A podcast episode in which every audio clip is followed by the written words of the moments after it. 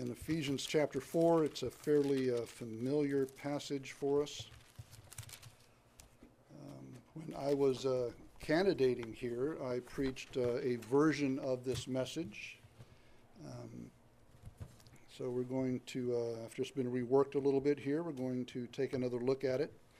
Uh, God's plan for you in relation to your church, or God's plan for you and your pastor in your church. It's uh, kind of the way God wants things to work in church. Ephesians chapter 4, look at verse 11. We'll read 11 down to verse 16. It says, And he gave some apostles, and some prophets, and some evangelists, and some pastors and teachers for the perfecting of the saints, for the work of the ministry, for the edifying of the body of Christ, till we all come to the unity of the faith and of the knowledge of the Son of God, unto a perfect man, unto the measure of the stature of the fullness of Christ, that we henceforth be no more children tossed to and fro, and carried about by every wind of doctrine, by the sleight of men, and the cunning craftiness whereby they lie in wait to deceive. But speaking the truth in love may grow up in, into him in all things, which is the head, even Christ, for whom the whole body fitly joined together and compacted by that which every joint supplieth, according to the effectual working uh, in the measure of every part, uh, maketh increase of the body unto the edifying of itself in love. And a church does what, uh, what nothing else can do. Even, even healing is to be done in the context of or, or in connection to your church. There's no biblical healing ministries outside of the church. If you want to be healed, James 5:14 says you come to the elders of the church and have them pray for you. There just isn't any setup like like this. Church does what nothing else can. Church does what nothing else will. In verse 11, it says that pastors are given to churches. Uh, that's an intensive pronoun in the Greek. It means that he himself, Christ himself, gave. That means that the, the pastors for churches, they, they come from no other place. Pastors come from one source, Jesus himself. And the word pastor and teacher is in a, a, a weird Greek construction there. It's called the Granville Sharp's rule. Not that you need to know that, but if you ever you know, have some trivia ask you about the Bible, you'll know Granville Sharp rule there. It indicates that the pastor teacher is one individual, that the one who shepherds God's flock is the one who proclaims God's word. That is God's plan. Now, what is God's plan for you and your church? Well, what's supposed to happen? What's supposed to happen in church? Well, the pastor is to use the word of God to equip you to do the work of the ministry. Look, look at what it says in verse 12 again. For the perfecting of the saints, for the work of the ministry, for the edifying of the body of Christ. Uh, what we see here in verse 12 is that it's, it's, it's a pastor's responsibility uh, in God's plan here. Uh, the pastors, again, are found in churches. The first thing we need to see is that pastors are found in churches. Uh, pastors pastor people that meet together with him and with one another. And if it can't or doesn't take place, then he can't be called your pastor. Now, why is this? It's because pastors are given to equip church people, and if church people aren't under the pastor, connected to a local church, then that equipping isn't going to take place. You have to submit to the authority structure that God has in place and work within that structure in order for God to accomplish in you his design purpose of you being equipped to do what he wants you to do. You know, as, as, as Baptists, one of our most precious Baptist doctrines is priesthood of the believer. Uh, now, that does not mean you get to chip, skip church. Now, what priesthood of the believer means is that, is that nobody can stand between you and the Lord, that that, that you can interpret the Word of God for yourself, that there is not a mediator between you and your mediator who is Christ Jesus. But it does not mean you can avoid church and expect to be used by God, or that you can skip church and expect to be equipped for any service any other way than what God has already set up. Now, there are a lot of church hurt people. Uh, not just here, we've seen them everywhere we've gone, that either from their own fault or the church's fault. They've been wounded by something that happened in the church. Some of them were wounded brutally, but, but even they don't have the scriptural option just to stop the whole church thing. See, church hurt people, uh, those that we would think would have the most reasonable excuse for not coming to church, they have biblical ways and options to deal with it. But staying at home and staying away is not the way God says to do this. You cannot mature, you cannot grow, you cannot be equipped by listening to radio preachers or watching them on TV exclusively.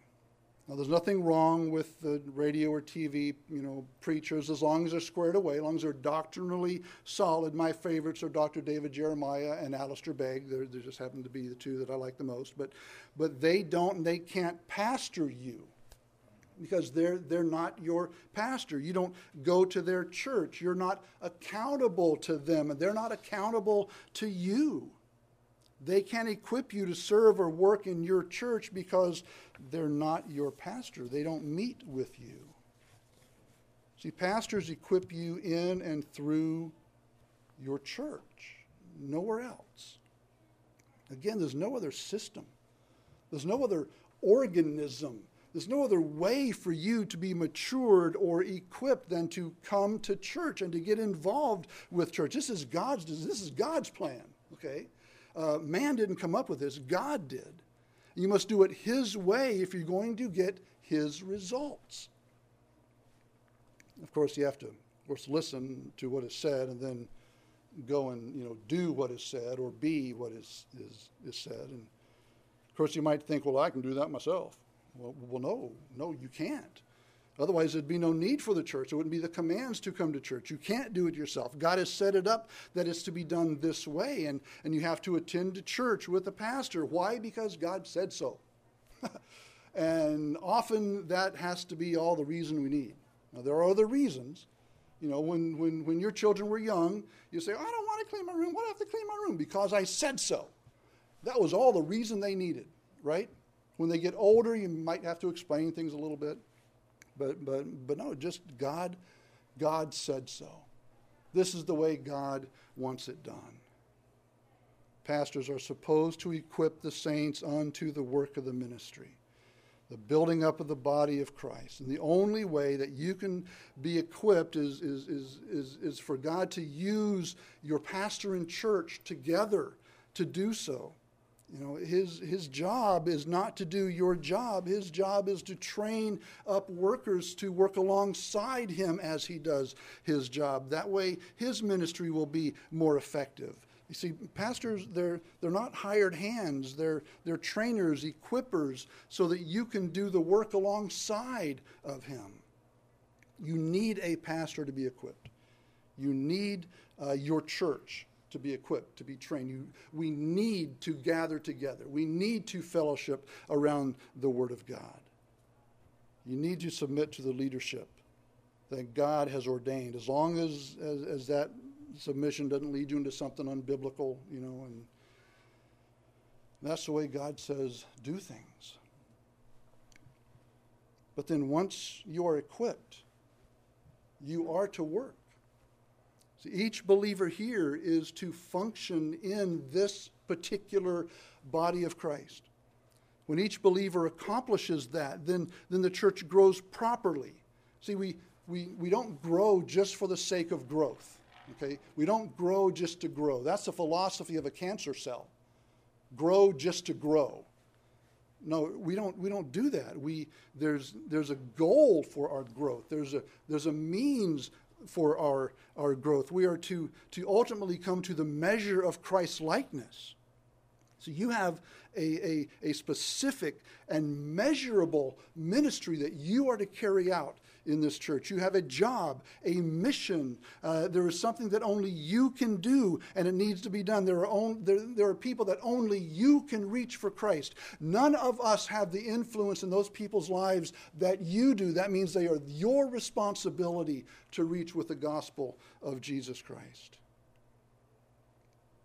There are life circumstances in which only you can shine as the light of Christ. And as a converted member of this church, you must find your ministry and you must do your ministry. That is why you're here. See, the pastor teachers are given by God to their churches for the perfecting of the saints unto the work of the ministry. That is, it, it's, it's, it's the business of everyone to carry out the work of the ministry.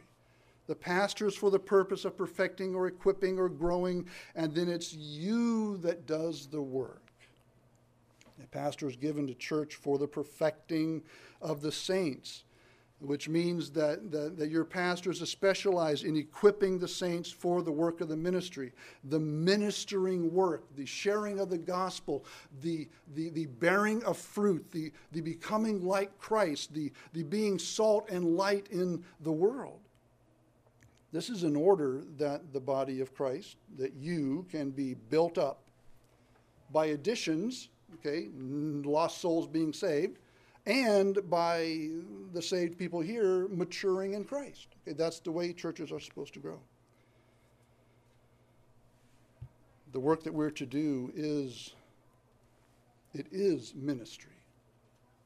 All too often pastors are hired by congregations to do this work of the ministry. And the pastor is expected to teach, to evangelize, to counsel, visit the sick, pray for the discouraged, and they should do that. But if the church grows in size with that kind of idea that the pastor is just hired, then you know new members are added. It, it, the congregation think, thinks that, that, that they're healthy when they may not be, that the pastor is doing his job the church fails to grow, the budget's not met, then, of course, the first one to blame is the pastor. I mean, he was hired to do this, right? So if it's not happening, he must not be doing his job. But this is unbiblical thinking. So you need to own this church. This is your church. You need to, to possess this. You need to do the work needed for the ministry to grow under the preaching and teaching of the pastor. Now, while I'm on the, on the subject, um, I need, I, I need to get, I need to get kind of personal. Okay. Uh, there, there isn't an associate pastor. There isn't an assistant pastor. There isn't a, a, a co pastor. What that means is this that the pastor's wife isn't and shouldn't be looked at as the co pastor, associate pastor, assistant pastor. I mean, she shouldn't be the one in full time nursery worker. Uh, matters of church business should not be run through her. Questions about what should be done and how it should be done should not be run through her. Things should not be told her and it be assumed that she will tell the pastor for you. She's not the go between between you and your pastor. In actuality, this, this tends to happen in churches because it's the women who are more spiritually mature, more spiritually sensitive, more spiritually involved than most of the men church is seen as a woman's thing, and spirituality is seen as women's work. And we'll be spending a little more time on that next week for Father's Day. I know that, that we have used a protocol where I don't talk or meet with women on my own. That, that, that's not going to change necessarily.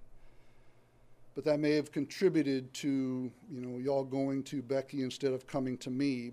But you know, she has all my passwords. She'd look at my phone any time uh, without any warning. Uh, I tell her every time I talk to another woman. So unless it is it, it is woman to woman counseling, please bring the church business to me, no matter what it is. Otherwise, right? I'm I'm your pastor. Okay.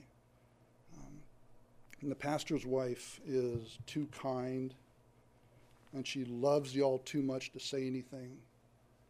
She would be embarrassed if she knew I was saying this, but it's a boundary that needs to be respected. And while I'm making this horribly uncomfortable already, let me add something else. I do love our Sunday lunches. Um, They do, in many respects, serve as an entirely different church service for us. But should only three of our church ladies carry most of both the financial and work burdens in making that lunch possible? I mean, aren't there enough other families that could help carry that load? I, I don't have a lot of interest in continuing our lunches now that it rests on only two of our ladies. I'm otherwise inclined to discontinue it for the summer, to reevaluate it in the fall, to see if we can get some more participation. I mean, look, we, we, we don't expect one foot to do all the walking, right? We don't expect one eye to do all the seeing. Uh, ministry was never meant to be centralized, it was meant to be spread around a bit. Uh, can you look and see if God might have you be a part of that service? Can you consider participating in that service or, or another ministry? And then there's a matter of junior church. You know, now we only have two, two ladies that can rotate through the, the, the junior church age kids. And when school starts back up, we might have a third. We don't, we don't know. But, but I mean, can, can we continue to put that much load on so few people? That's not the way God intends churches to operate. Might a couple of you commit to serving the Lord by teaching these young ones about the Lord? Or do we need to reevaluate that ministry also because we can't continue to pile on that much responsibility to so few people? See, pastors exist to prepare God's people for the work of the ministry, for the, for, for the service like this. Perfecting or equipping is, is, is, is preparing uh, for proper use. The, the, the work you do is the ministry. The involvement that you have is the ministry. And the things that will grow and mature this church is your involvement in those things if what you're doing is not growing and maturing this church, then you're, you're either doing the wrong thing or you're not doing the right thing. Because God has designed that the work you do, uh, he's, he's designed that to build this church. The church can't fulfill its mission without your involvement. The role of leaders within the church has always been to help the members of the body grow in their capacity to minister, to help each individual find and use their spiritual gifts, that little niche where God wants them to flourish and grow, that little crack in the cement where you can come and, and, and, and continue to split apart the hard ground and have life where there wasn't life. See, saints aren't to call a pastor and pay him to do the work. They call him follow his leadership as he through the word of god equips them to do the job he's equipped by the word and he uses the word to equip you you do the work of the ministry and the church grows healthy sheep okay? mature healthy sheep naturally reproduce that's that's the way we see it work And when y'all were looking for a pastor, you said that you were looking for a servant leader, someone who would serve you and kind of lead by example. But you know, built into that is the presupposition that you would follow his example and begin serving Christ by serving one another and serving the church as a whole. The pastor can do it all. Okay, the church is not so big that, that, that, that your pastor can't do everything, but he shouldn't do everything. The church needs you, your involvement. Work must be done, or the church just won't grow. Maturing within this body, growing more and more like Jesus, that is your first calling.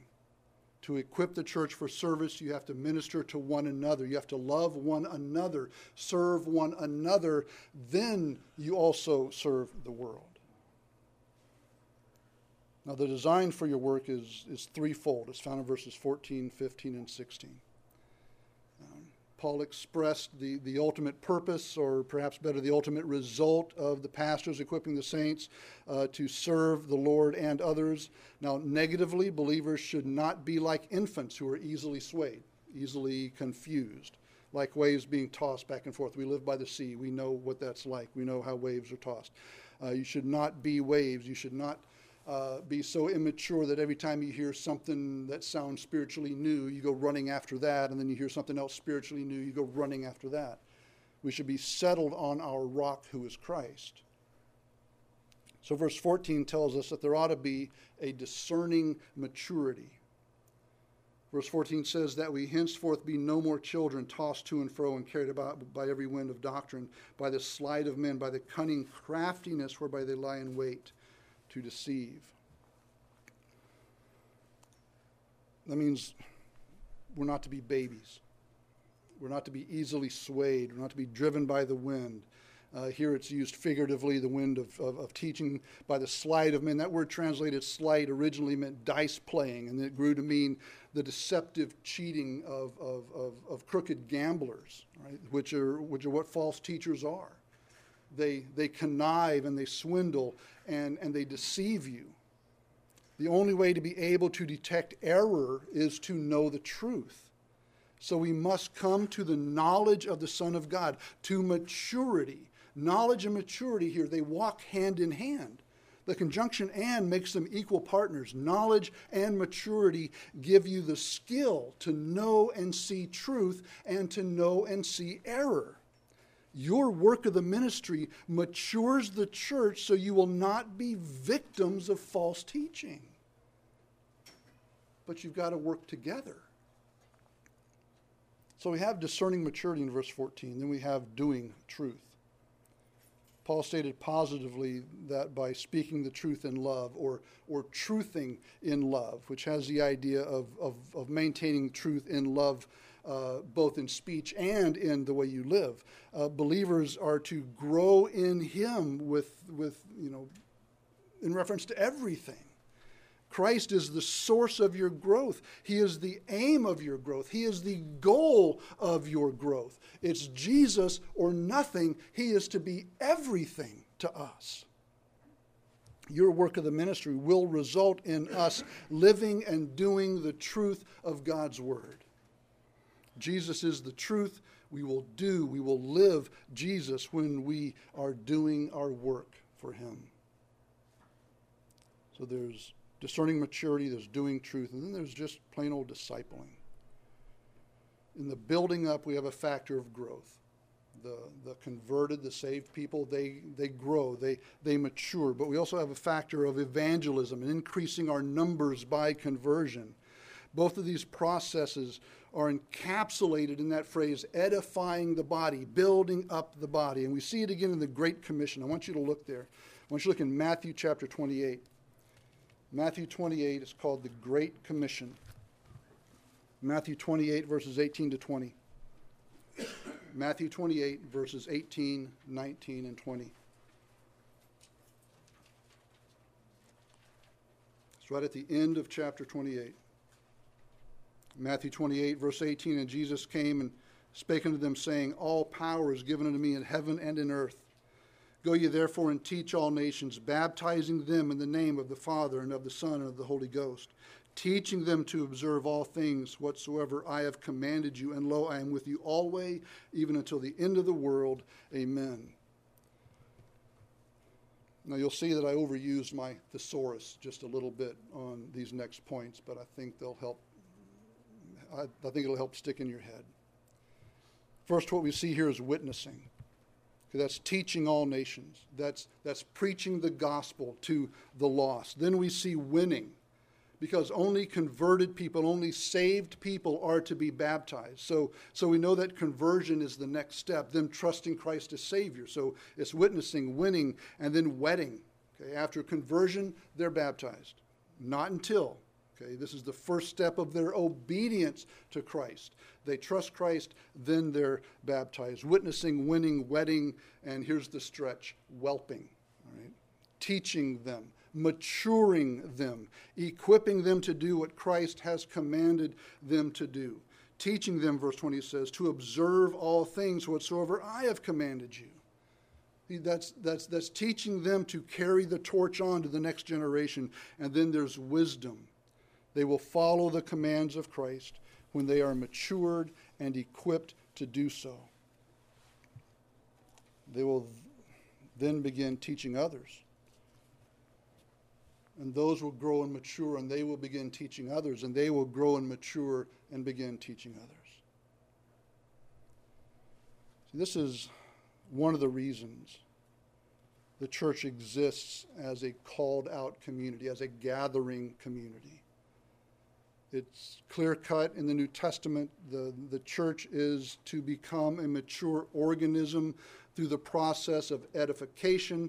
And the reason that that edification, that growing takes place, is to honor and glorify God. That is our goal. That is the end all and be all of what we are to do. And in the process of becoming this dynamic witness in the world, maturity in this body of Christ can be identified, first of all, by three things three enduring virtues it's faith, hope, and love. When we understand faith and we understand love we understand hope, we'll, we'll have an idea of, of, of just how far we've come. The, the degree of completeness and maturity and equipping can be measured by the degree to which this church, we, us, manifest our faith and our hope and our love.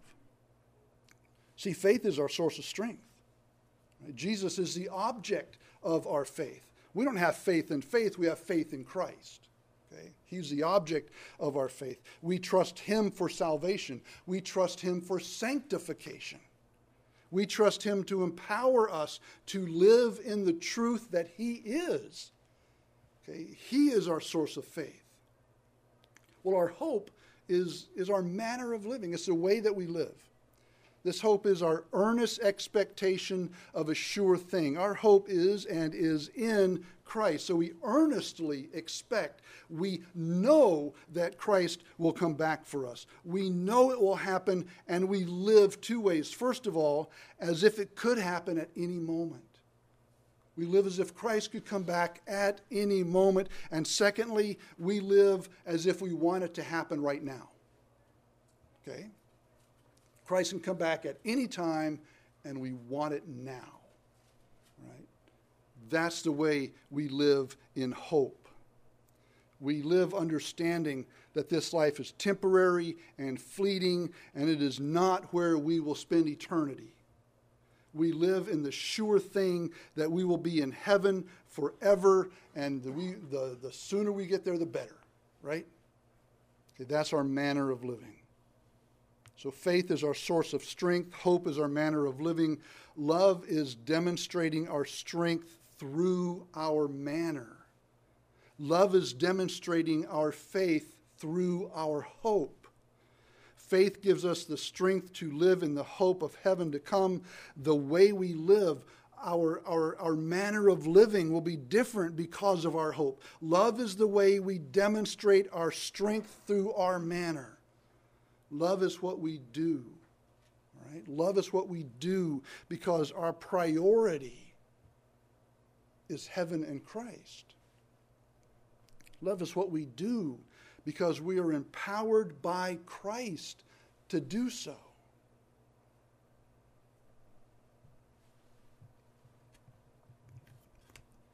See, church is where you are equipped to live such a life.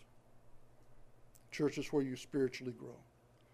Church is where you learn what your ministry is and then how to do that ministry. Church is where you're held accountable. Church is where you are loved enough to be challenged to repent of your sin. Pardon the expression, but ain't no radio preacher going to do that. We are accountable to one another in a fashion that can only exist, that can only be worked out, that can only happen properly in this setting. Church is where and from where you do your work of the ministry. Church is where you find the fullness of the knowledge of Christ. Church is where it all happens. See, nowhere else is given that, that something like this can take place. This is God's plan for you in your church, for you to grow and to be involved and to be doing things for Christ because you love Him and you want to show that you love Him by obedience to His Word. It's for you to be in and involved and equipped and serve and work in your church for the glory of God. Not for me, not for you, not for somebody else, but we work and we serve and we grow and we witness and we obey and we do the work of the ministry so that God is glorified. So Christ is lifted up. And he said that if, that, that if we would lift him up, he would draw people to himself, right? That's, that's our responsibility. We lift up Christ by our obedience, and he draws people to himself. So let me ask you just this little simple question. Are you as involved in your church as God says you should be? If the answer to that question is no, then I want to encourage you to examine uh, why and then how that can change. Because it needs to change. The Word of God says it needs to change. Let's stand with our heads bowed and eyes closed. Father, once again, as we do every Sunday, we thank you for your word. Um, as we was mentioned in Sunday school this morning, not every Christian in the world, around the world, has your word, and they they long to look into your word as freely and openly as we do. And we do not want to take that for granted. We thank you for your word. We thank you for its authority. We thank you, Father, in your wis- for, for your wisdom, that in your wisdom you have given it to us as a guide, as a law, as precept and principle. So, Father, I pray that your Spirit would examine each of our hearts. And I pray, Lord, that you would lay bare to us any sin that we need to confess and repent of, that we need to forsake. And I pray, Lord, that you would uh, work in us to grow us, show us our ministries, give us the courage to step out and do the work of the ministry that you have called us to do. Once again, Father, it is for your glory. In Jesus' name, amen. Mike, would you come ahead?